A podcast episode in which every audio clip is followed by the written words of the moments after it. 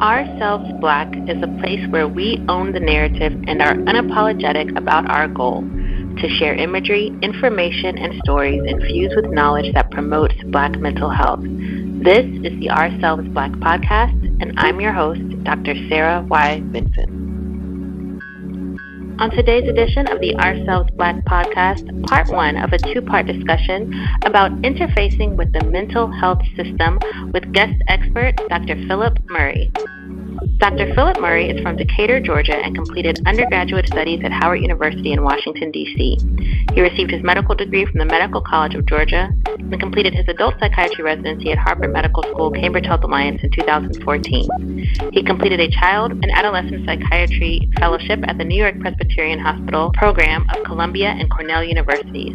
Dr. Murray most recently obtained his master's in public health with a focus in health management from the Harvard T.H. Chan School of Public Health through the Commonwealth Fund Fellowship in Minority Health Policy. Hello, and welcome to today's edition of the Ourselves Black podcast. We have back as a repeat guest Dr. Phil Murray. Dr. Murray, welcome to the show. Thank you so much, Dr. Vinson. So, if you didn't catch part one of our conversation with Dr. Murray, you definitely want to check that out. He talks in kind of general terms about the children's mental health systems and how challenging they are, uh, legitimately challenging um, for patients, families, professionals. Um, but in this show, we're going to talk more about it as it relates to um, Black mental health. So, Doc, when we're thinking about these these systems and children's mental health, what are some unique considerations when it comes to Black communities and Black mental health? So I think the biggest thing when it comes to black communities specifically is, and I am addressing things from my specific experience as being a black person in America. So don't, I'm not going to say this is a blanket thing, but I think a lot of it just has to do with the general privacy that comes with sensitive topics. You know, the general overview is don't let everybody in your business. Mm-hmm. And when it mm-hmm. comes to mental health issues, specifically with your kids, those are very charged topics. You know, you're really getting feedback on literally how you're raising your kids, and that is a taboo subject. You're getting feedback on what goes on behind closed doors, different ways to do things. And so there are a lot of touchy areas. Not to mention, on top of that, just historical mistreatment of the black community by the medical establishment. Uh, we've heard of the issues of Henrietta Lacks with the Tuskegee experiment all these other types of things. And so all of that kind of leads to a historical mistrust. And so to get people to open up and keep in mind, stigma for mental health is not something that only occurs in the black community, but it is definitely increased. And so that I think is one of the biggest challenges. Um, and not to mention, sometimes, unfortunately, in this country, black people are at the lower end of the income spectrum. And so there are a lot of issues that come with that. And so having to deal with social issues or there are concerns about interacting with the system, uh, the Department of Social Services, and things like that, all of those things can play into families not necessarily seeking help. Yeah, and you mentioned, you know, the fact that you know there are certain certainly things um, that are problematic historically, um, but we also have the present day um, racism that you know we see in society more broadly. That unfortunately, given the stakes, medicine is not immune to. Right.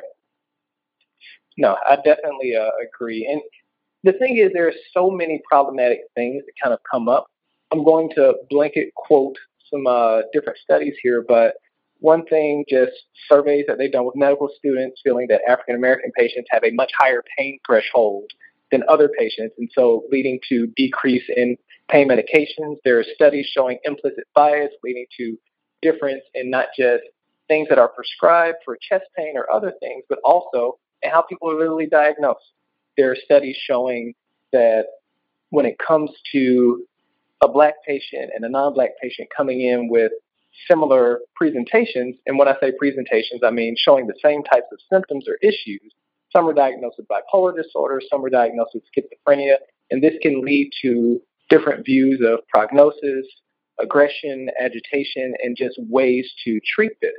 And so in the past, it was a bit more overt in the way that it came out, and now it's covert, and it can be just as harmful in the long run.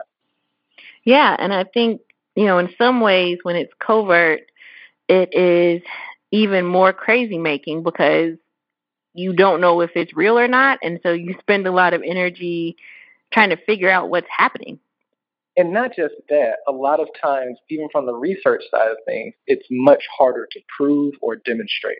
Yeah. And so, with the move in medicine over the past 10 years, and especially psychiatry, to introduce just more and more evidence for a number of things, it is very hard to prove this and also come up with roadmaps for ways that systems can address this. There have been moves along what we call the health equity front, trying to solve what we call health disparities, which are bad outcomes for different groups, usually based on race or ethnicity with similar conditions.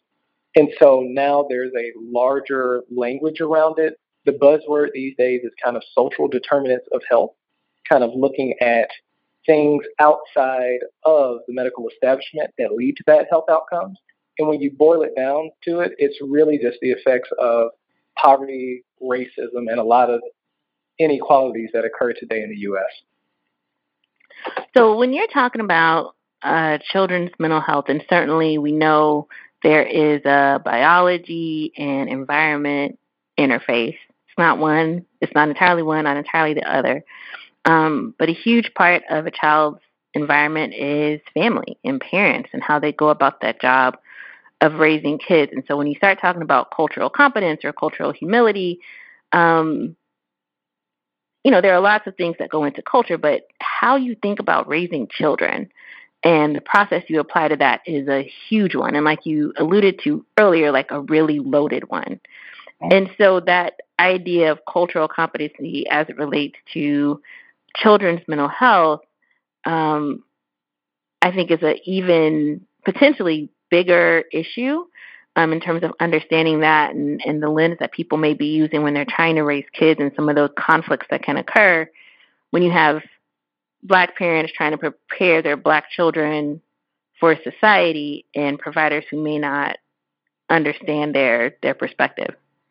Right. I mean, and that's the other thing. When it comes to cultural competency, I feel like a lot of times people put it into, you know, kind of this, and this is my interpretation, not anybody said it, but basically making it fluff, making it seem like an affirmative action piece or a way for a diversity tagline or things like that. And no, in the grand scheme of things, it is just becoming more proficient at meeting people's needs. And I think a lot of times that gets lost in a lot of the dialogue and rhetoric and political views. And it's no, we're just trying to treat people better. And especially when it comes to mental health and specifically mental health for kids, buy in is a huge piece of your treatment plan. If you don't get the parents to trust you, they're not going to carry out any of these interventions that we come up with. And I think one of the biggest things that I've learned through all these years of training, Lord, it was about a lot of years of training, uh, is basically I can't make anybody do anything. And I think a lot of times, whether it's referrals from other medical services, whether it's referrals from schools, whether it's referrals from even parents, people think you bring somebody in and they have to do what you say and you can automatically fix them because you're imbued with some special powers. And that's not the case. no, that man. never the case. And especially when it comes to trying to adjust the family, adjusting parents and everything else because all right, let's say I'm a pediatrician. A kid comes in and they're overweight, has diabetes, doesn't get enough exercise. Let's say I talk to the kid and I tell the kid everything they need to know about healthy living, making a grocery list, and everything else. Well, in general, kids don't do anything in the household. As my mom would allude to, I didn't pay any bills in the house growing up. So I'm not going to be able to make those changes. And so I think a lot of times we can get bogged down in good information automatically leads to change. But if you come at somebody outside of their cultural context, you're not going to get that buy-in. You're not going to get that trust, and nothing will change. And on top of that, they'll probably never come back to the health system because it's just a waste of time for them. And so, not only then have you lost treating that child, you can't make that intervention in that family, and things just kind of continue to go in a bad way until they get worse. So, from a family perspective, if you are working with a provider and it doesn't feel as if they one are really trying to understand what your experience of life is, and two aren't trying to kind of meet you at a place that matches where you are and with what feels doable to you, then that's probably not the best fit. And no, it is not the best fit. But the issue is because there are so many barriers to access, there aren't that many providers.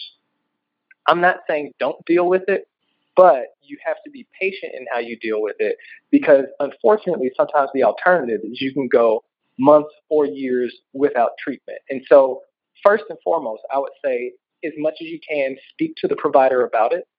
And I am not delusional. I understand within the doctor patient relationship, there's a power dynamic that definitely comes up. And so a lot of people don't feel that they can give feedback or anything like that. But at the end of the day, it is still your body, your life, your situation.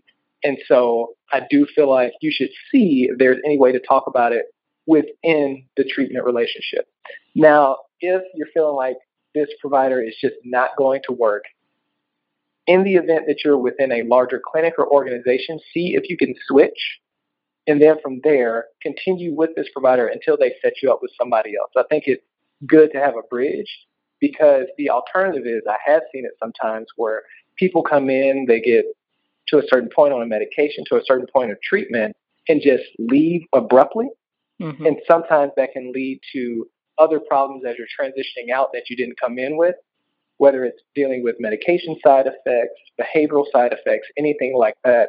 And so I think those are things to keep in mind. And I am completely acknowledging that this isn't easy to do, but I do want to at least kind of provide that perspective and let you guys know what would be an ideal situation. But also get sometimes you just got to go.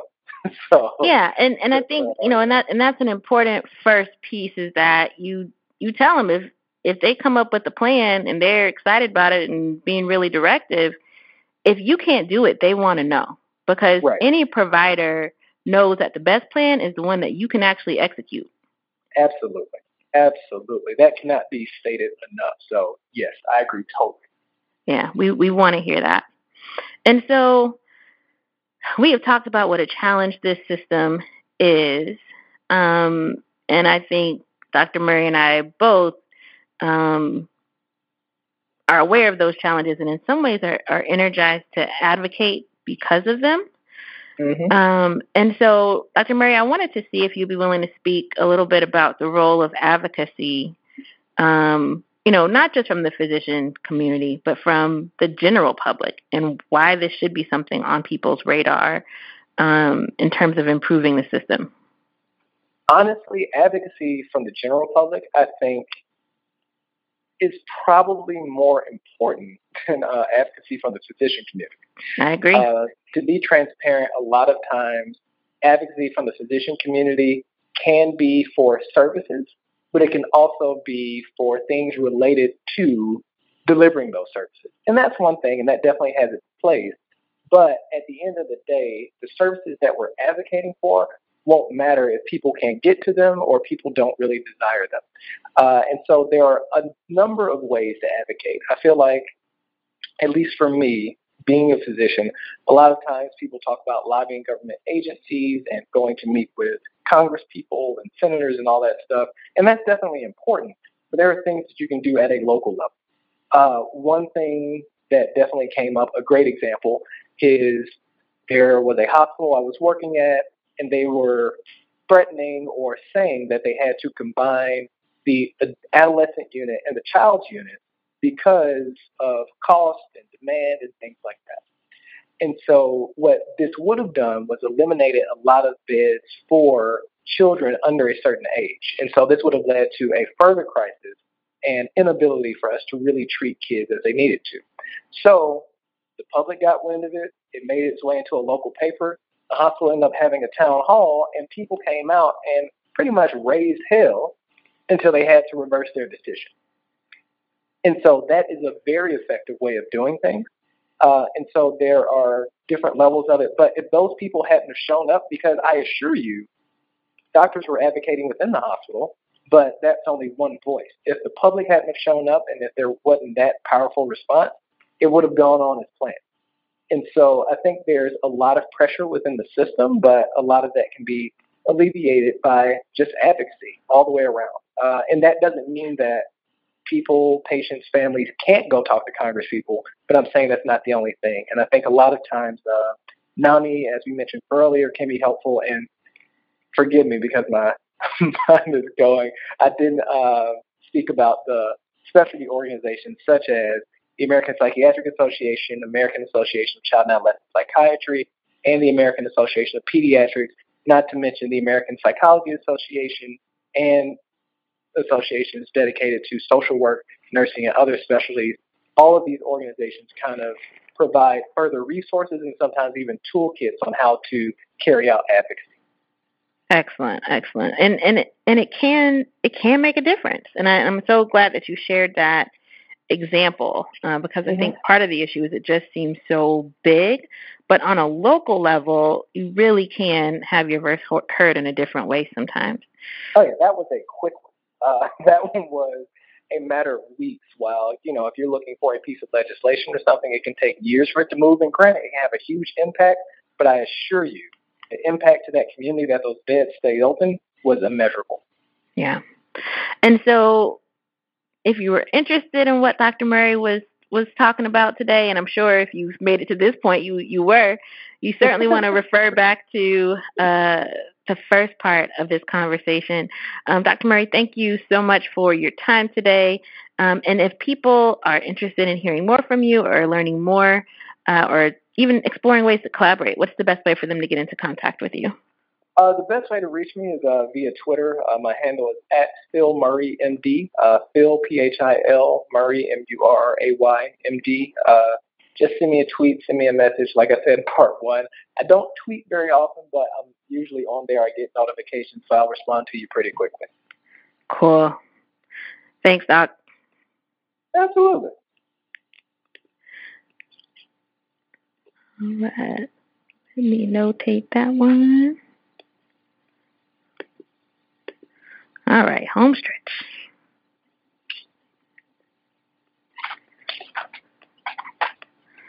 All right, so this is the PEDS mental health segment.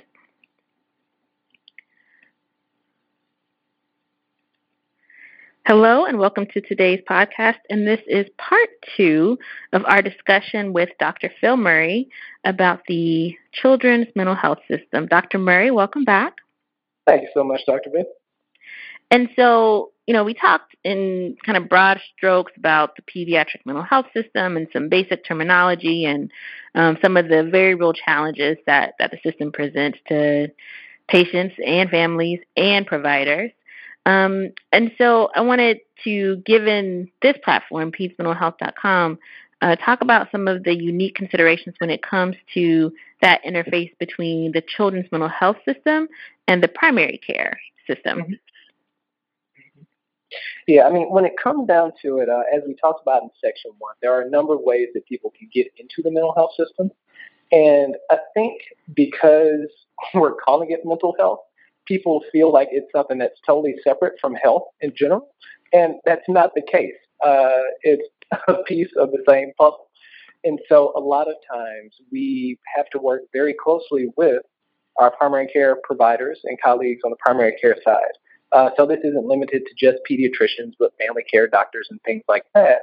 And so a lot of times, the same way people and the public and patients can think that they're separate, unfortunately, the way medicine is set up, it can feel like they're separate as well. And so you're going back and forth between different appointments. You have to go with different referrals and things like that. So I think a lot of times we need to do a much better job with the communication and coordination when it comes to going from primary care to mental health systems. Uh, and I think a lot of times, I think pediatricians uh, specifically do a great job of managing a lot of conditions. Uh, for adults and kids, those on the primary care side see way more people for mental health issues than we can see in our sector specifically, just because of things I mentioned earlier, such as lack of providers and access to care. But sometimes things get complicated, and a lot of times there needs to be more support there. Uh, and so there are just a number of things that can be potential barriers to people going from the primary care side of things to the mental health side of things. And so, with that said, if you are part of an integrated care team, whether it's as the care coordinator, a medical assistant, the primary care provider, uh, the nurse, anyone, what are some important points for being an informed part of that team? I think a lot of that really does have to do with coordination and being intentional about some of that coordination. I think one of the biggest things is being very clear about what we're doing. And so when I say what we're doing, I mean what we're treating, what are the goals of treatment, and the same thing for if somebody can't be contained, for lack of a better term, or appropriately treated on the primary care side of things, it needs to go to somebody a bit more specialized. Uh, when it comes to that coordination and everything else, within a pediatrics appointment, the doctor has 16 minutes to address everything. And so the more focused you can be, the more clear you can be, the better and more efficient that time can be used. Uh, and so I think a lot of times on the primary care side, it's being realistic about what you can handle and what you need help with. So that way you can do certain things in house and send certain things to more specialized folks. And I think also one thing that needs to be done and is ideal is just kind of coordinating with systems. As we talked about in one of the earlier parts, you know, kids have to deal with schools, sometimes social organizations, families, the medical establishment, all these things. And so when we're coming up with diagnoses and everything else, it takes a lot of coordination and getting a lot of information. And so if I'm in an integrated care network, the ideal is that that information is flowing freely. And on top of that, making sure that medical issues are addressed and updated appropriately. Uh, sometimes kids can look like they have a mental health condition, and it's really uh, kind of side effect from an ongoing physical health condition that's not being treated appropriately. And so I think all of these things uh, kind of go into it. And another thing is just having as quick and efficient as possible access to different services. As we mentioned earlier, not everybody needs a full medical workup that leads to us prescribing medication. Sometimes it's a little bit of therapy, sometimes it's a little bit of parent coordination, and getting people to those right sources can definitely help ease the burden of the system. And so when people are hearing this, um, I want to be really concrete here. Mm-hmm. What are things that they can do in clinic today that can help them with being more effective at making mental health referrals when they see that there's a need for that? Okay. Uh, I think so.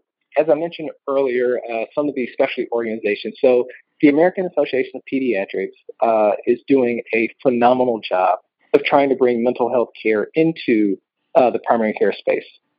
And so there they actually have a number of toolkits and things about diagnosing different conditions. Uh, there are forms and checklists that primary care providers can go through. Um, some use uh, the SNAP forms uh, or the uh, Vanderbilt forms or Conners forms, and I think a lot of those are for ADHD and screening for things like that. Uh, they have pediatric equivalents of depression screens and anxiety screens. Uh, historically it's the PHQ-9 or the GAD-7. And so they have pediatric equivalents of that. And so that's something that can be filled out pretty quickly. And you can score that and you'll have some information on where somebody is in those uh, visits. And I think a big thing is just bringing in mental health questions into every interview so that way it's not something that's stigmatized and it's something that families can get more comfortable about and understand as a part of the regular medical visit. And so those are concrete things within that visit that people can do and incorporate pretty quickly and pretty easily. Now, the issue is if something comes up where somebody needs to be referred, that's where a lot of the legwork can really occur. And so from there, I think being clear on the reason for referral and also between coordinators, case managers, and things like that, starting to understand the resources in your area uh, as we referenced earlier, mental health can vary by state, and honestly, it can vary by county because that's where a lot of the funding comes from.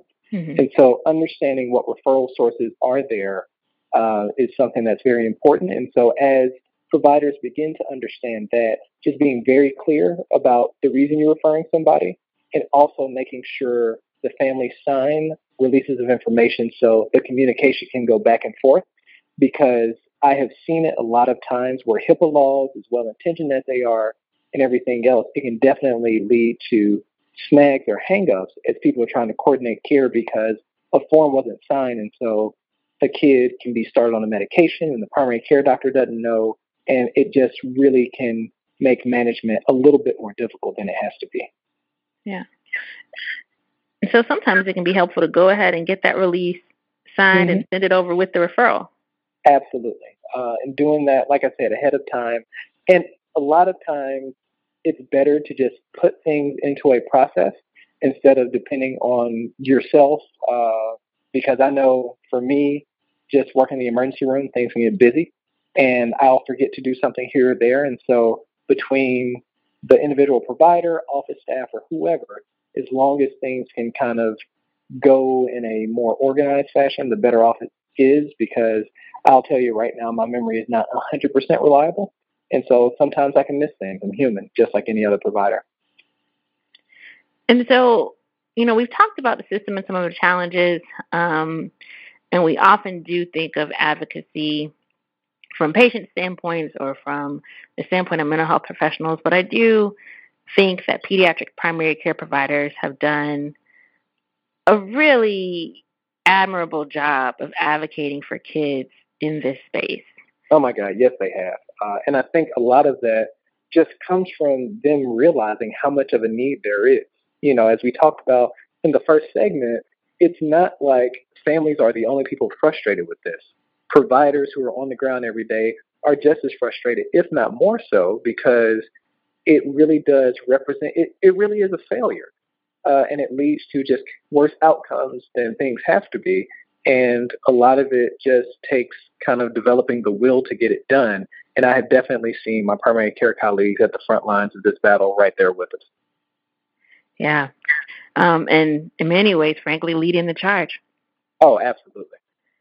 And so Dr. Murray is the author of the chapter uh, Interfacing with the Mental Health Care System in the Pediatric, or in the Pediatric Mental Health for Primary Care Physicians, uh, clinicians. See, that's how hard it is. It's hard to even get the title out. So I know, right? Trying to, trying to advocate and change the system. Um, but yeah, so you can definitely read uh, more about it in his book um, or in his chapter in the book.